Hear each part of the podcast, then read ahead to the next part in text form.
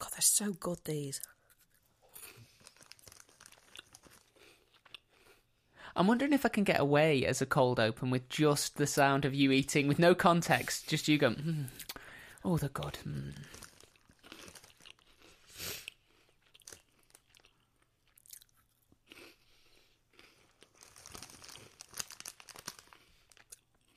It seems to be a never ending bag. You've been eating these for ages. They're value for money, I tell you now. They definitely fill them to the top. There's no air in there. No, there's not. You get a full packet. The audacity. Right, I have finished my mega bag of crisps now. I will just let the listeners know that it was a 25 gram bag. Yeah, but you were eating it for about 25 minutes. No, it wasn't. I like how you looked at the screen. No, it's been uh, 5 minutes 42 seconds. Burton's Biscuits make fish and chips. Did you know that? I didn't know that. Hey up, I'm Joe Heathcote, and this is Consistently Eccentric, a British history podcast where we try to make sense of some of the lesser known and more absurd people and events these islands have produced. So let's get started with this story takes place during the Georgian era.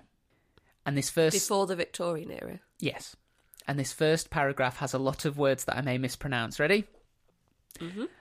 Farzana Zeb Unnissa was born in the city of Sardhana, near Meerut, in the Uttar Pradesh region of India, at some point around 1750. Wow, that's a that's a sentence and a half, It is isn't is. it? Well done. Well Thank done. you. We don't know exactly when she was born Yeah. because Farzana was poor. Yeah, and also I do believe, as um, one of my friends is uh, originates from India, she um, her family don't have records because um, a lot of them have been destroyed. Mm. You know, the, the kind of the caste system and Well, she was poor and quite s- quickly into her life career, she was an orphan. oh god, So things were not going wow. well. In terms of keeping hold of your birth certificate and your Yeah, papers, no. Mm. it's not the kind of thing a six year old thinks about. No, Even worse, Mm. the area of India she was born into at the time was being argued over by the Maratha and Durrani empires and the Rahila chiefs, amongst others. gosh, yeah, And wherever war is, the living standards of the local population are likely to reduce a bit. yeah, they do. I mean, if you look at the living standards of the average Brit, reducing at the moment, and the war is far over in Eastern Europe. Yes, so So the, in- the, the war that we're not involved in. if you imagine if it was literally on your doorstep Yeah. Mm-hmm. between here and the booze buster war it'd be very difficult farzana she could easily have died of starvation on the streets of sadhana but there was one other option available to her sometime before the age of 10 farzana was taken in by the owners of a local kotha Right? these were pleasure houses where women would be expected to dance and maybe a little bit more Oh god. for men who could Oh. afford it God. Naturally, considering, you know, at the time, Sardhana was a war zone, a significant proportion of the clientele that young Fazana saw were soldiers Yeah. out for a good time. And in Oh my goodness. I'll, I'll just give you a little bit of time to imagine a 10 year old girl. No, dancing for I'd, I'd squaddies. I'd really rather not give myself that mental image. If I'm going to Okay. be honest, it's uh, yeah.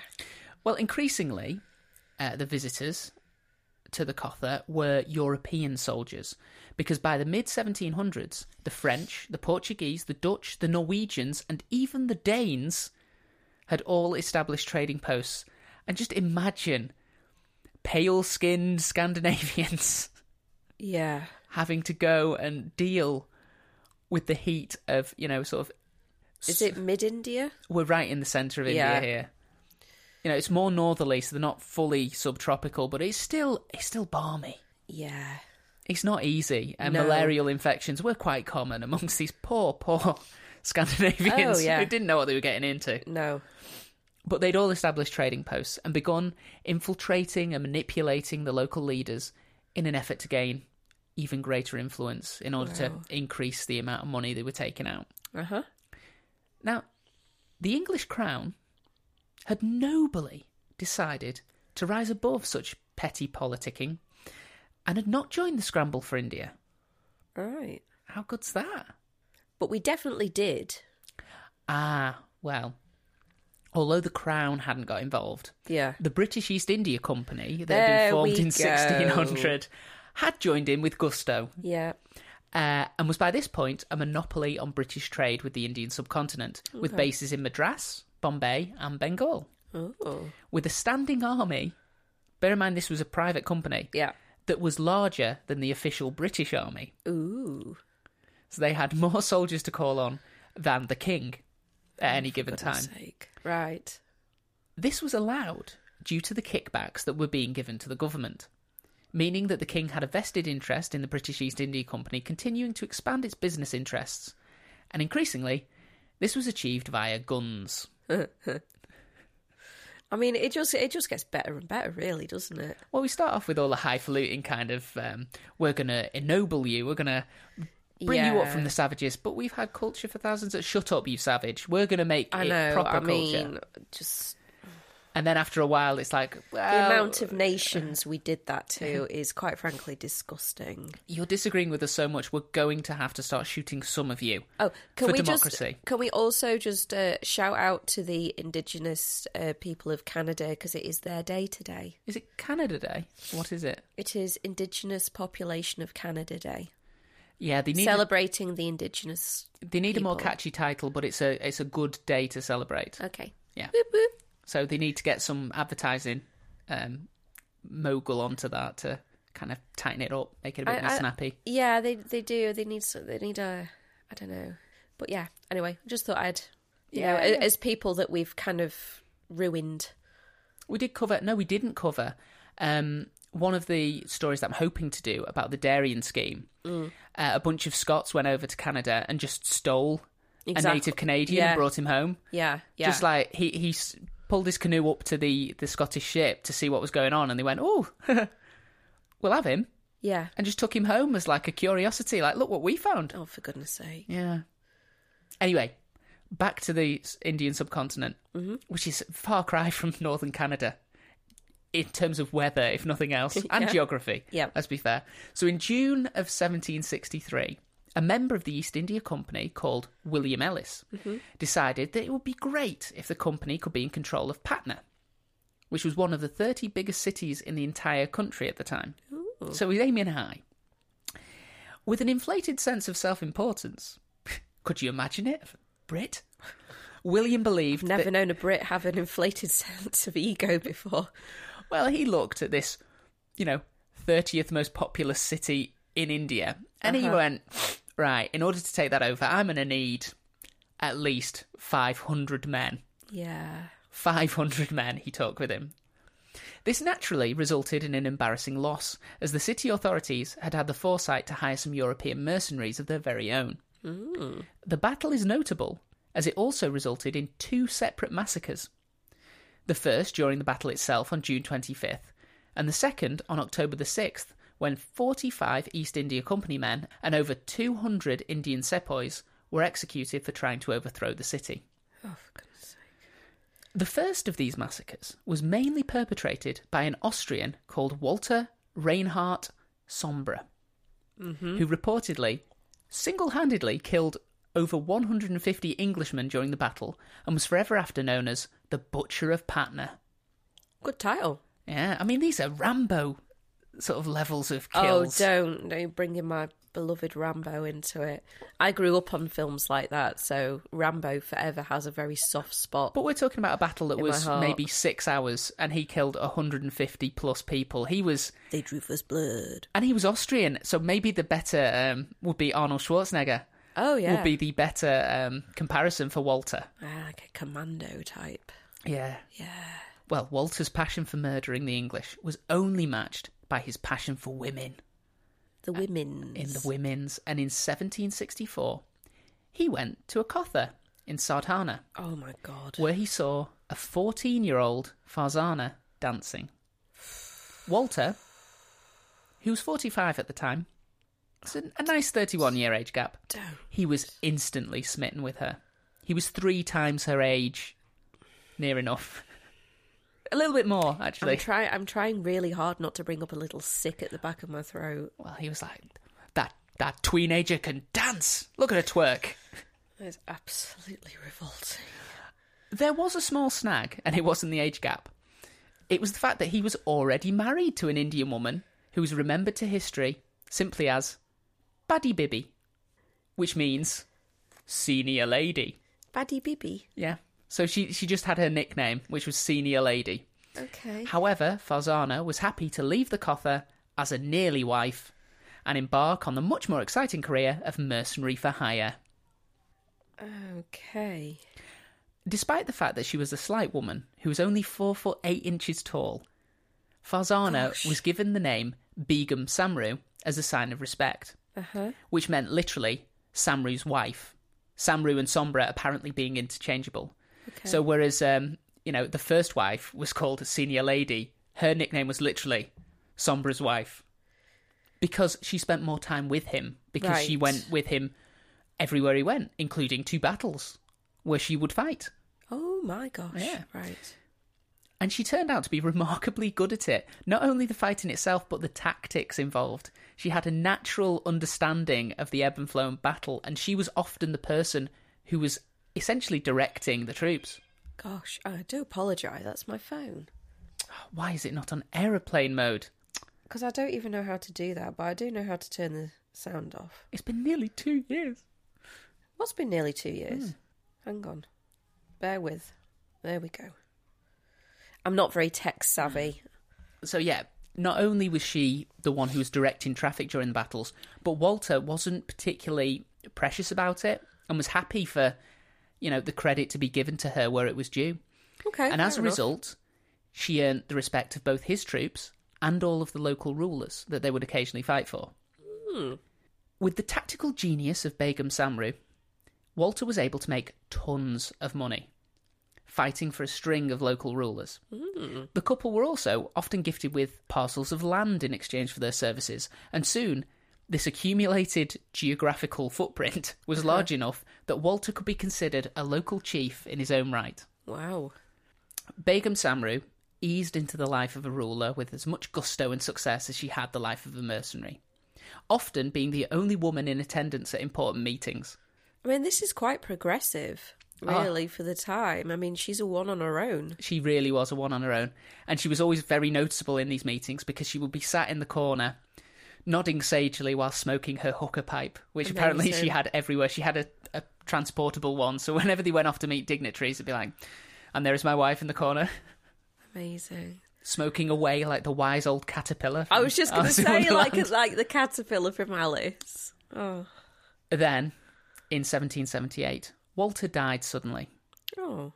It could have spelled the end for Begum Samru, but by this point she'd impressed Walter's troops to the point that they were more than happy to follow her rather than to replace her. Oh, gosh. So they all got together Wow. and went, "Which of us is going to lead now that Walter's dead?" And they were like, "Well, to be fair, it was it was Begum who was doing most of the stuff. Um, she's never lost a battle, and sh- she makes sure that we make a lot of money." Yeah. We'll keep her. Yeah, we'll keep her. We'll give her a go at least. Yeah. Begum Samru eventually ruled over what could be called a small kingdom, Amazing. with her capital at Sardhana. So she didn't forget her roots. From being an orphan on the streets of Sardhana, she now had a palace there. Oh. In battle, she was considered to be unbeatable. And on more than one occasion, she was leading the only troops that withstood British assaults in combined Maratha forces. So Wow. all the other Maratha sort of chieftains would be running away, and she would just be continuing to, you know, if she had the left flank, the left flank would not crumble. No. And apparently, she would like withstand a charge, counterattack, and then when she saw that everyone else was losing, her troops would march off the field in good order. Brilliant. So this is an orderly withdrawal. It is not a retreat because No. Begum Samru does not retreat. no. This made two things happen. Firstly, Okay. because she was a woman, she was. Um, it was intimated strongly that she was some kind of witch. Of course. Because- Always go to witchcraft. She That's the- couldn't just be a really capable, really strong headed, wonderful woman. No, no, no, no. Witch. Oh, she had to be strong-headed because, in order to make sure that all of her troops could see her during the battle, and being that she was f- four foot eight, Mm. she not only rode the biggest horse she could get hands on. So imagine like a shire horse. She also wore apparently a massive turban at all times. Amazing. That added like three foot to her overall could you frame. So she imagine? needed that strong head. yeah. But the other thing that it did, Mm. uh, it forced the British Raj to negotiate with her rather than to keep getting embarrassed on the field of battle by her. Oh my goodness. So, like, well, w- well, let's talk terms Uh huh. because we really we want to seem like we're the people who are, you know, invincible, and you're really making that difficult Yes. with all the times you're beating us. Uh huh. So essentially, the the agreement was that they would let her be if, upon her death, a certain amount of the land that she had would be entrusted over to the British. So it's like um, releasing equity in your home, only instead of equity, it was, um, you know, preventing the British from constantly trying to invade. Yeah. This kind of shored up the last of the potential threats to her. Mm-hmm. Hmm. And in fact, her undisputed rule was only threatened once Oh, when her right. troops they said that they might be of a mind to revolt Oh. Okay. Controversial. but what what's caused this change of heart Well, I don't know. Did she get pregnant? Did she marry? oh trying to close think. yes they found out that she had taken a secret lover and was considering marriage Ah. It had to be something like that. her troops were probably more concerned that Begum Samru might be considering allowing this new man to take over the duties of ruler Oh, that's probably rather than more thinking likely. that it would it would stop her from doing it Yeah. uh, and they were a bit worried because he was French Oh God. his name Lavasseur Levasseur. What does that mean? the saucy Frenchman I don't know I think it's just a name Okay. In the event, Begum Samru managed to escape the plot uh, to kill her and replace her. Uh-huh. Um, it was while running away with her fancy Frenchman. She had a change of heart about the entire thing Okay. and thought, you know, he's he's a bit hot. You know, he's got So some. it's saucy yeah. French sauce. But is he worth abandoning a literal kingdom I've spent two decades building? no. She convinced Lavasseur to enter into a suicide pact and dramatically slashed her own throat to kick things off. See- what? Seeing the blood pouring from her neck, Lavasso took out his pistol and shot himself in the head.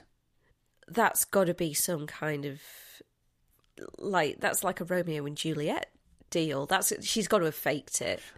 Once she was certain that he was dead, probably with a few stabs into the bullet hole just to be sure, Yeah. she wiped the blood away from the relatively small nick she had made in her skin Yeah.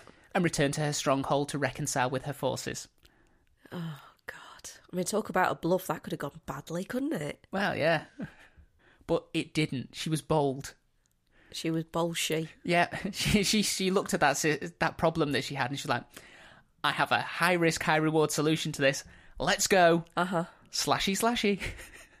From that point on, Begum Samru did not risk her position by looking for love again.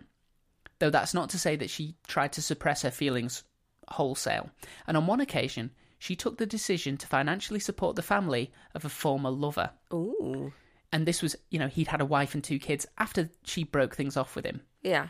Um, and she bestowed a pension on this random woman and her two kids for the rest of their lives, just based on the fact that, you know, she she once felt something for their dad Uh huh. slash husband. By the time she'd reached the grand old age of eighty five, she was worth a frankly insane amount, approximately thirty billion pounds in today's money. Shut the front door. And she's I, I mean, uh, you can't even you can't even quantify that. I mean, I know somebody can say, "Oh, thirty billion, but it's like, how do you even? Yeah, you can't, can you? Well, she, you know, by this time as well, she's in her 80s, so she's reduced in size. She's about four foot four now. Wow. And this tiny woman with a massive turban was just worth more than Midas. It Yeah. was insanity. But with no children, because she No. was not allowed to, to have love and lust, No. who was she go- who was she going to give it to? Well, that's a big question. I don't know. as part of the negotiations, obviously, with the British, the vast majority of the land was going to be inherited by the East India Company, Yeah. along with all of the weapons she had amassed along the course of her career. Wow. But there was still a preposterous amount of money left over that she needed to bequeath to someone. Oh, It needed to be bequeathed. bequeathed. Though she had not had any children, her nearly husband Walter had with his actual wife, Baddy Bibby.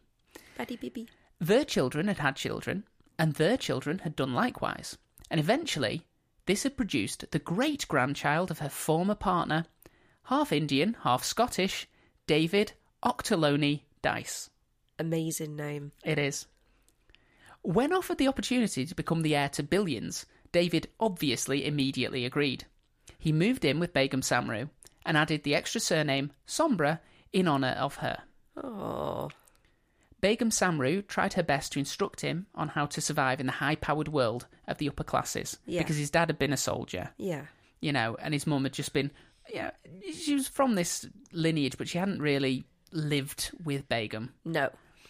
She reportedly taught him how to survive the cutthroat world by poisoning a servant in front of young David and telling him bluntly that she could do the same to him at any time with no consequences.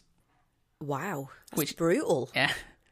It's fine for a, a young teenager to hear that. I'm sure Yeah, that, it's going to that have left. no long lasting effects. I was just going to say that's going to leave no scars whatsoever. Mm. Won't need therapy for that one then. In 1836, she finally died, having lived a kick ass and amazing life Yeah, that makes Queen Elizabeth I look like a tatty knockoff in comparison. absolutely. No, she I agree. ca- you know, she came from a, a much more humble beginning. Oh, yeah. She had a kingdom just as impressive, and she made a shit ton more money, let's be fair. Oh yeah, I mean, in, in terms of like what she actually achieved, I reckon more Mm. by quite a way. and this left David Octolone di Sombra, who was 28 at the time, immediately beset on all sides by people either seeking to withhold his inheritance Yeah, or to try and grab a piece of it. of course. I mean, the vultures descend, don't they? Oh, yeah. She was a strong willed woman that you wouldn't cross. No, David was David. yeah, He'd never fought in a battle, no, he'd earned no respect from anyone. And to be honest, everyone was a bit like, I'm guessing the rest of the family, because he wasn't the only child, oh no, no. were going, why, why him? Why him? Yeah, Firstly, the British reneged on most of the agreements they had made with Begum Samru. Oh, Shocker. what a surprise.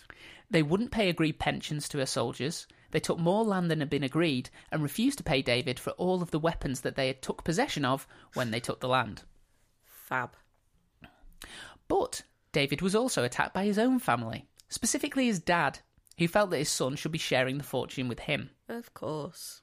um, the dad had his son arrested um, for, I believe, sake. you know, in, in a he was trying to get him put in debtor's prison basically for some some reason. Right. Saying he owes me money, despite the fact that the will was quite clear that it was being left in its entirety to David. Yeah. And his argument was, well, my sperm made that. Yeah, but how many? I mean, going back to Poirot, because you know there's a Poirot for every occasion. Um, you always you always see people's true colours when it comes to wills and money Hmm. and stuff like that.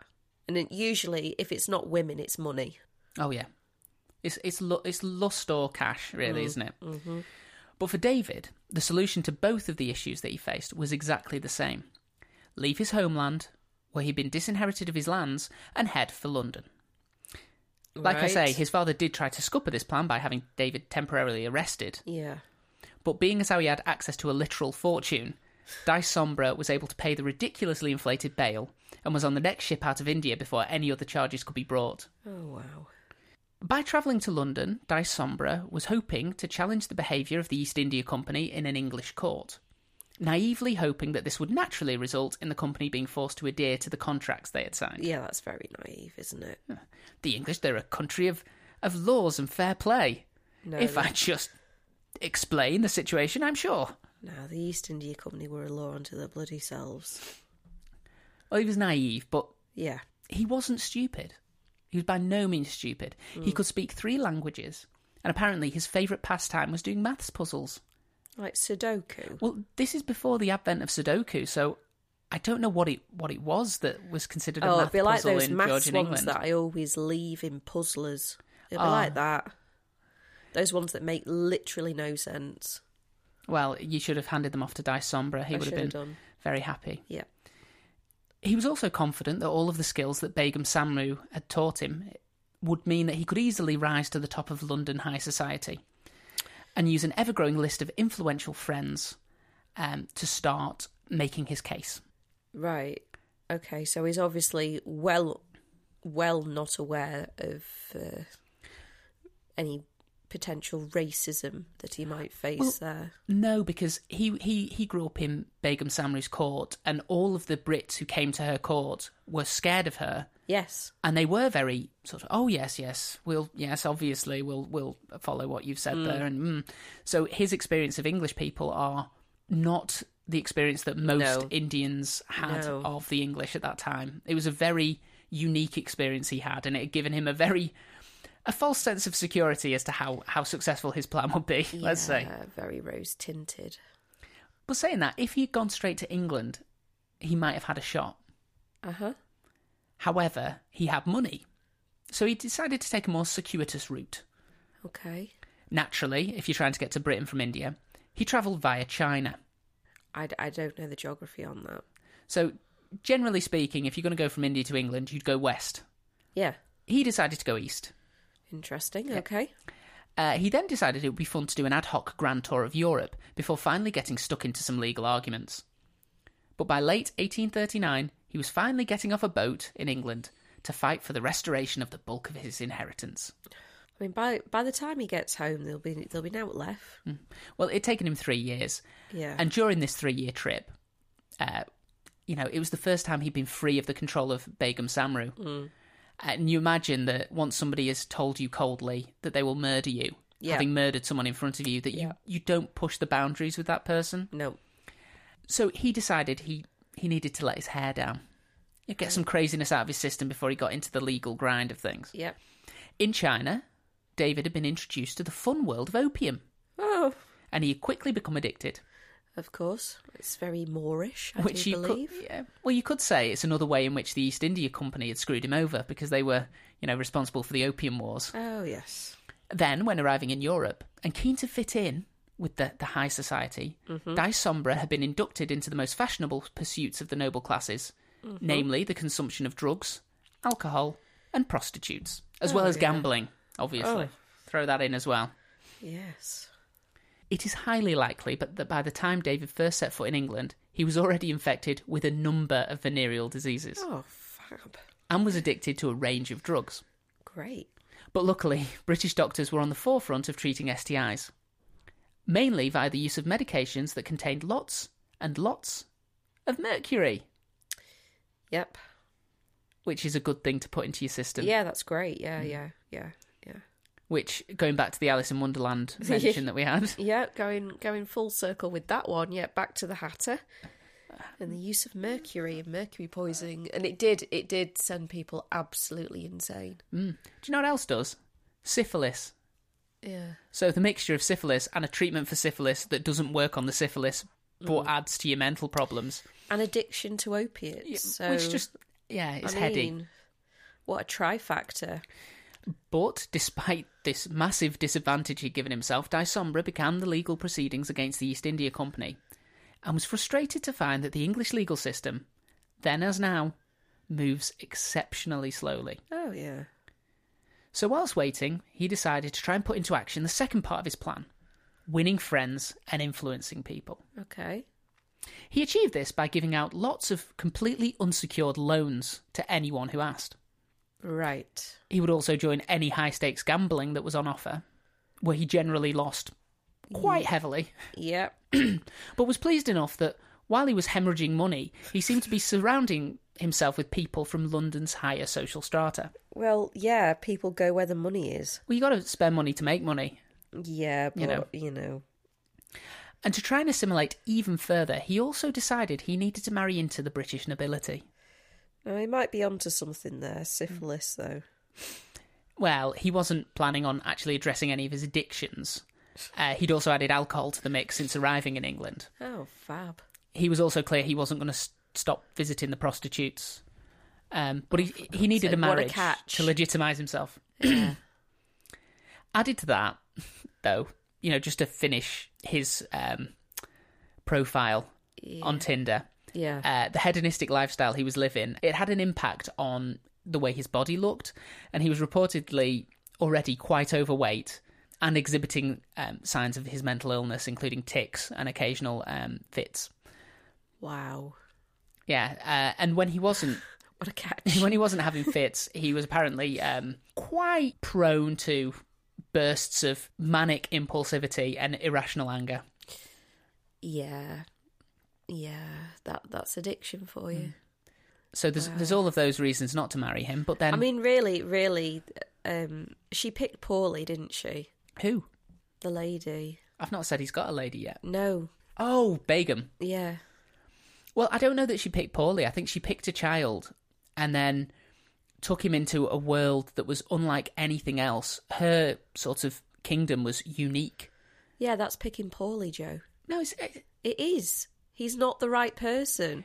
no. He I, can't handle it. I think the problem is she picked someone and went right. I'm going to teach you the rules for how to be a successful ruler. The problem was everything she taught him only worked for her because she was so unique, and that actually he was never going to be able to do what she did. I think anyone you put in that situation was onto a loser. No, I think she'd be better off picking another woman. Well, that's maybe so. And Nice Sombra did have two sisters, Yeah. but she she went down the traditional male route, which may have been a case of, well, I. It may have been hubris on her part. Well, you it know, I'm might the have only woman been. who could have ever held this Might together. have been. I just think it might have gone a bit better if she'd picked a woman at that point. Well, we do meet um, Dice Sombra's sisters, so you can make a decision at that point. Yeah. So yeah, he's got all of these physical, um, mental flaws, Mm-hmm. but he was also, even without most of his inheritance, really rich. Mhm. And in September 1840, Dice Sombra married Mary Ann Jarvis. Mary was the second daughter of a viscount, Ooh. specifically Edward Jarvis. Minty biscuit. Sorry, Edward Jarvis Jarvis, Minty biscuit biscuit. who was the second viscount St Vincent. Okay. As she was only actually third generation nobility, Mary Ann was, relatively speaking, a bit of rough. But she was pretty, could play the piano nicely, and was a friend of the Duke of Wellington himself. Oh, Him So, of the boots. yeah, so Okay. maybe Dysombra was thinking, oh, you know, marrying you gives me access to your inner circle, and you're a notorious London party girl, so you know all of the movers and shakers. Is there uh, It's like a gateway wife. is there still a Duke of Wellington? I don't think so. And what was I don't his- think there's a What title. was his first name? uh, Arthur Wellesley was the Duke of Wellington, the Duke. I, it feels like it's one of those that you'd have to retire afterwards. You couldn't have uh, the second Duke of Wellington, could you? After Arthur Wellesley, Well, I don't know. You know. It's just asking. you know, like American sports teams will retire jerseys if somebody's Yeah. played that position so well. Like, right, well, no one can play that number again. Yeah. I think it must have been the same with the Duke of Wellington. It's like no one else is going to defeat a European dictator, become prime minister, do all the stuff that you did. Fair enough. Immediately after the marriage, Dice Sombra told Mary Ann that he now expected her to follow the Indian practice of purdah. Right. This basically involves a new wife generally withdrawing from society at large in order to protect her modesty by not exposing herself to strangers without her husband or an approved escort. Well, I'm not being funny, but I don't tend to walk down the street and expose myself. No, this is this is like a very conservative caste system kind of stuff. So this would be, you know, she would not be able to come into the lounge when there were male guests. Oh wow. and this is no, Okay. you know, famed London socialite and party girl Yeah. who suddenly, because from what I could read, Dice Sombra didn't mention any of these stipulations before the marriage, and you know would often be out with her Yeah. to have access to all of her had come- friends. That had come as a bit of a shock. yeah, it's wouldn't just it? like, well, now that we're married, into the kitchen, no. and yeah, she was like, okay, no. To be fair to Marianne, though, Yeah. she just pretty much ignored him and just carried on living her life the way she had before. Good on her. Yeah. Good on her. I'd hope that. which apparently had a negative impact on Dice Sombra's mental health. I don't think it's her that's, that's having any impact on his mental health. To be honest, I think he's done it to himself. But carry on. I think it's the, the refusal, you know, because he's he's still in his head going, at some point, I'm going to get all of Begum's lands back, and I will be returning to India You See, to he's- rule a I- kingdom. and I'm, I'm not really in. He's not really endearing himself to me. If I'm going to be truthful, Joe, he's. Uh, not all of the characters we talk about are supposed to be endearing. no, well, I'm just saying He's interesting. he's something. He became convinced that the only reason that Mary Ann had declined to be locked away from the world was that his new wife was planning on having a string of affairs, and he yeah, that's the decided reason. he decided he had to take action. Nothing to do with the fact that you know it- most people don't do that. Well, he's a man of action. He's gonna he's gonna show that you know sombre steel that Begum Samaru had. Yeah, right. And the action he decided to take was to challenge all and any men that he suspected of sleeping with his wife to a duel. This included a number of waiters who had the audacity to ask her what food she would like and Yep. didn't address him directly as the husband in the relationship. Right. At least half a dozen random servants who Of course, he yeah. felt had been in the room with her for too long, Yeah. Yeah. more than a few shopkeepers Okay. because they had to interact with her. Various members of the nobility, so all of her friends, all of her male friends. Right. Okay. The Duke of Wellington, which is a bold move. Very bold move. I challenge you, the most famous general in British history, to a duel. I don't think Dysombre had ever fired a gun at this point No, and I'm not being or raised a sword. like I'm not being funny. But when when has she had time to have all these affairs? Mm-hmm. When? Well, when he's watching her like a hawk. Yeah. The Duke of Wellington one, I, I read that and I immediately thought that Blackadder episode where Oh, he's uh, yeah. they're fighting with cannons. Yeah. Yeah. and probably showing that he was losing a bit of grip on reality. A bit. Her own father. Oh, for God. He accused his father-in-law Right, of okay, having he's- lustful thoughts about his own Right, daughter. he's not just lost the grip on reality, he's lost every thread of reality. He is a rug that has unravelled Mm. and should be thrown away forthwith. Despite issuing all of these duels, though, he Yeah. actually didn't end up dueling anyone. That doesn't Because actually surprise me. they at all just went, "What? What the hell? Come on Yeah. now!" I mean, when you're even having waiters standing up to you going, mate, what you doing? Yeah. What do you think you're saying to my wife? I'm asking if she liked the cheese board, sir. I challenge you to a duel. Does she want the meat or the fish? No, I don't get off work till midnight, and I'm pretty knackered by then, so I I don't think I'll be dueling today, sir. Thank you, sir. And the other thing to remember is all this time, while he was accusing her of having a string of affairs with everyone from her dad to the local shopkeep, Yeah. he was still sleeping with prostitutes and catching he was. ever more interesting diseases, Oh, I dread which I'm to sure were think. cross pollinating within his um, system. God. with his mental health clearly fraying and his legal Fraying. Uh-huh. battles getting nowhere fast, Dice Sombra decided he needed something to do with his days. You know, possibly to take his mind off all the affairs. All the affairs and the drink and drug abuse Hmm. and the shagging about that he's doing. He needs a job, is what he thought. You know, I need something just to occupy my amazing mind. I can I can read three languages. I can do math puzzles. There No, must he be a could. job. He could. there must be a job for me. And looking to the Duke of Wellington as an example, Yeah. he decided he was just the kind of person who should enter politics. Yeah, why not? He's unstable enough. Well, it was a great time to make that decision because there just so happened to be a by election in Sudbury in Suffolk in June 1841.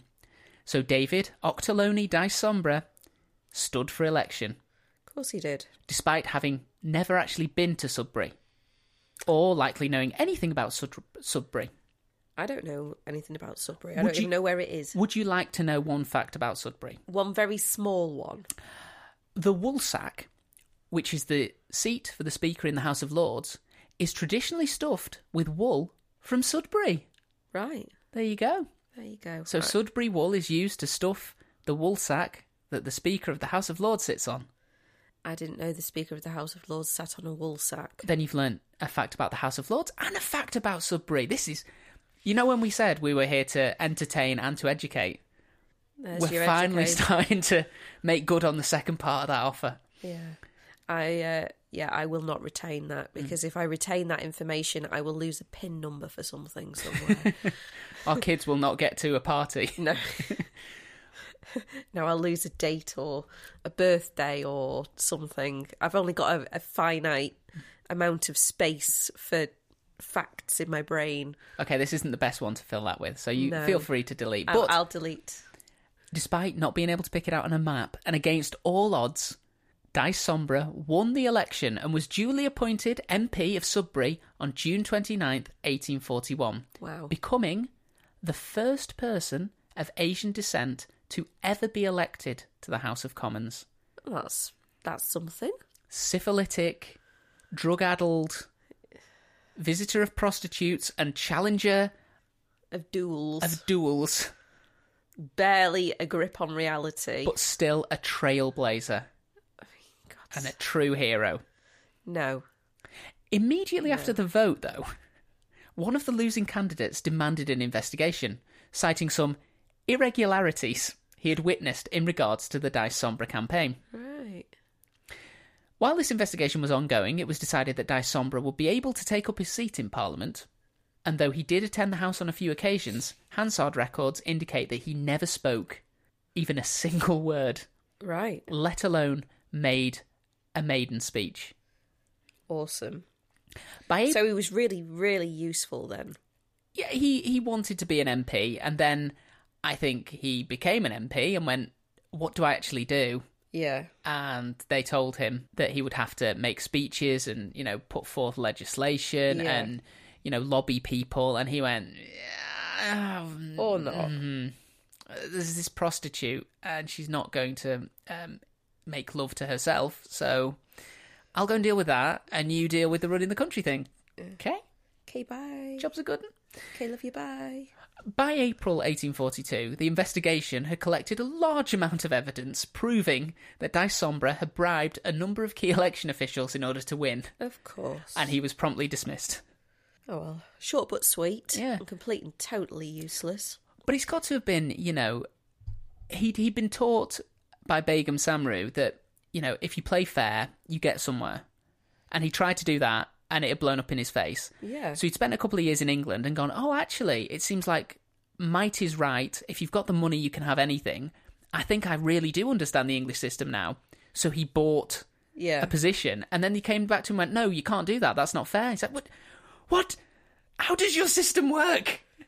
Tell me! Nobody knows. Tell me! Nobody knows. Apart from it's an old boys network, and essentially, if you're in, you're in, and if you're out, you're definitely not Mm. in.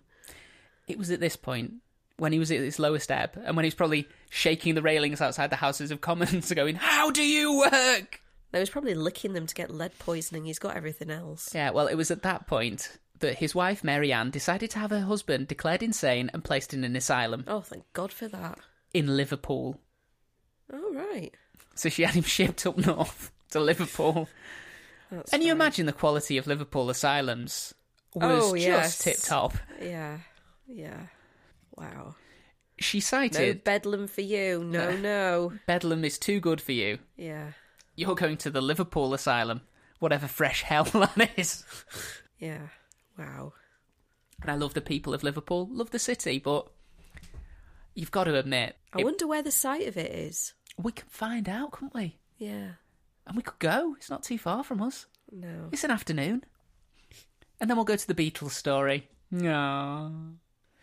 Celebrate Macca's 80th, looking more and more like your auntie. Every year that does? passes. He does. I swear to God, him, the singer from Aerosmith, and Mick Jagger should form a band of just people who look like your great aunt.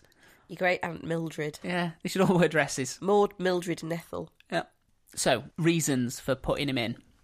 Mary Ann cited paranoid delusions as the reason he needed to be placed in an asylum and demanded that his entire fortune be transferred to her as his legal wife and her family in trust until he recovered. Faradoos. And you could say it's malicious, or you could say, you know, she was being. That's all she said, paranoid delusions. And she was being very truthful. Well, yes, And quite he's- reserved. You know, I mean, the family dog was lucky he got away without getting caught up in a duel. you know what I mean? It's like it's the dog. wouldn't surprise me at this point. But yeah, I, th- I mean, she's been remarkably sort of level headed about it because she Yeah. didn't make anything up. She just went, Look, I've been married to him for a year and a half. And during that time, he has challenged at least 20 people to duels, citing these sexual affairs that I've just not been engaged in. Yeah, yeah. So fair play to her. And it may be that she thought, actually, he does need help. Maybe we can help him. While this is undoubtedly true, though, that he was eccentric and that he had many issues, a- and that he had paranoid delusions, I don't want to say it's all his fault. Because in terms of paranoia, it is a matter of historical fact that his guardian had literally told him that she could poison him Yeah. poison him at any moment without consequence, and that he needed to prepare for a life where that could be done to him by anyone at any time. Yeah. So it wasn't just her, she was like just walking through the palace with him and randomly would go, That servant there, he could be an assassin. What would you do? What would you do? God's sake. Yeah, that would make you paranoid. His lands that he'd been told he was inheriting, you know, they'd been illegally seized by the British East Yep. India Company. Well, we're good at that. many of the friends he'd made across Europe had refused to recognise or repay loans he had made to them. Well, yeah, he was giving them out willy nilly. I mean, that's on him, really. That's just really poor. His own Poor father decisions. was still chasing him for money. Wow. Okay. He had often been subject to racist abuse on the streets of London. Uh, yeah, I said that, didn't I? You know, his wife, she had reasons, but she had placed him in an asylum in Liverpool, which seemed a bit Yeah, that was a bit below the. out of sight, out of mind. Yeah. you know if, if you're if you're hoping that you're if you're saying that you want your husband to get help you probably want him closer so you could check in on how that rehabilitation was going Yeah. sending him to liverpool's a bit Well, to be honest, I think he he he struck first blow with that. Mm. You know, kind of like she was probably all for the marriage, and then you know he started making accusations left, right, and centre, and trying to control every move she made. So you know, kind of a bit of a tit for tat, don't you think? and in return for a bit of a kickback in terms of the inheritance money that the uh, viscounts now controlled Yeah. the jarvis jarvises Yeah. uh, his two sisters had agreed that he was definitely legally insane and they'd always been a bit insane actually Uh. yeah, so yeah he had a lot of reasons to be paranoid yeah. uh, add to that the syphilis and the mercury poisoning, and it was kind of a perfect storm for him. He didn't have Yeah. a hope. No, A panel of nine English doctors decided, after having a chat to him and probably being challenged to a duel, probably. uh, they decided he was indeed insane and agreed that he would need to be kept confined for the foreseeable future, Yeah. citing very important factors like he looked foreign. That was actually in the medical report. Wow. Yeah. Well, he was foreign. The official diagnosis, though, Yeah. uh, that they arrived at was that he was indeed, legally speaking, a nincompoop. A word that may have developed from the term non compos mentis. yeah. But it was an official diagnosis during Georgian Eng- uh, um, it was an official diagnosis in Georgian England. So Wow. wow. Official nincompoop. he was an official nincompoop. Dysombra remained in the asylum in Liverpool until September 21st, 1843, when, at 4 am, he managed to sneak out and head to Lime Street Station, where he caught a train to London, connected with a train to Southampton, booked a ferry ticket to Le Havre, and then onward transport to Paris, where he arrived in less than 48 hours. Amazing. I mean, not exactly an nincompoop then, No, I was going to say, it's a mentally ill person? because I'm not sure I could manage that trip, No. and I'm absolutely fine. Yeah, eh, starting with you know what little cash he had on his person, because you were allowed to keep s- some cash in asylums to pay for better treatment. Yes. So there was a vested interest, and to be fair again to his wife, she was giving him an allowance so that he could pay to be kept in slightly better circumstances than okay. your average. You know, he wasn't naked chained to a wall, No, covered in his own shit and but piss. he'd no, he'd saved all fucking of hell. that money as much as he could Yeah. you know, he hadn't sprung for the five star dinner. He'd just gone for like the, uh, you know, the early bird special. Yeah. And then he'd orchestrated this plan to get to Paris within two days from Liverpool. Once safely on the continent, he began visiting eminent doctors from across multiple countries, requesting that they assess his mental state. Right. Strangely, although they acknowledged that he was clearly a drug addict who was suffering from a plethora of illnesses, Oh yeah. not a single European doctor found that he was anything but sane, and each wrote a letter confirming their opinion on this fact. Wow. So whereas the English doctors, who may have you know received a kickback, are like, yes, he's a nincompoop. Yep.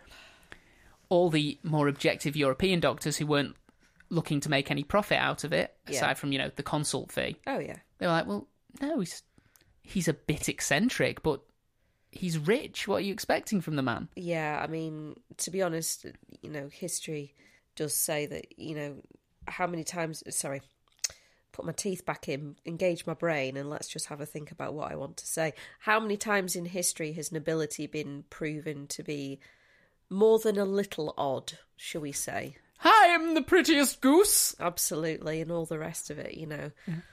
It's the inbreeding. Well, I mean, It is. yes, it is. It is. And the fact that they don't have a chin between them. Or the ability to sweat. No. Over the years, Dice Sombra collected 45 such letters. Uh huh. He further supported his claim by writing a book Oh, about why he wasn't insane. A 459 page book, which has gone from, you know, setting out the reasons you're not insane to appearing to support the insanity itself. yeah. Yeah, that goes full circle. I feel like after 200 pages, it's starting to get into. You're, you're, you've said everything you need to say, and now you're just arguing back around to, to the be original honest, a point. small essay would have A pamphlet. sufficed. Yeah.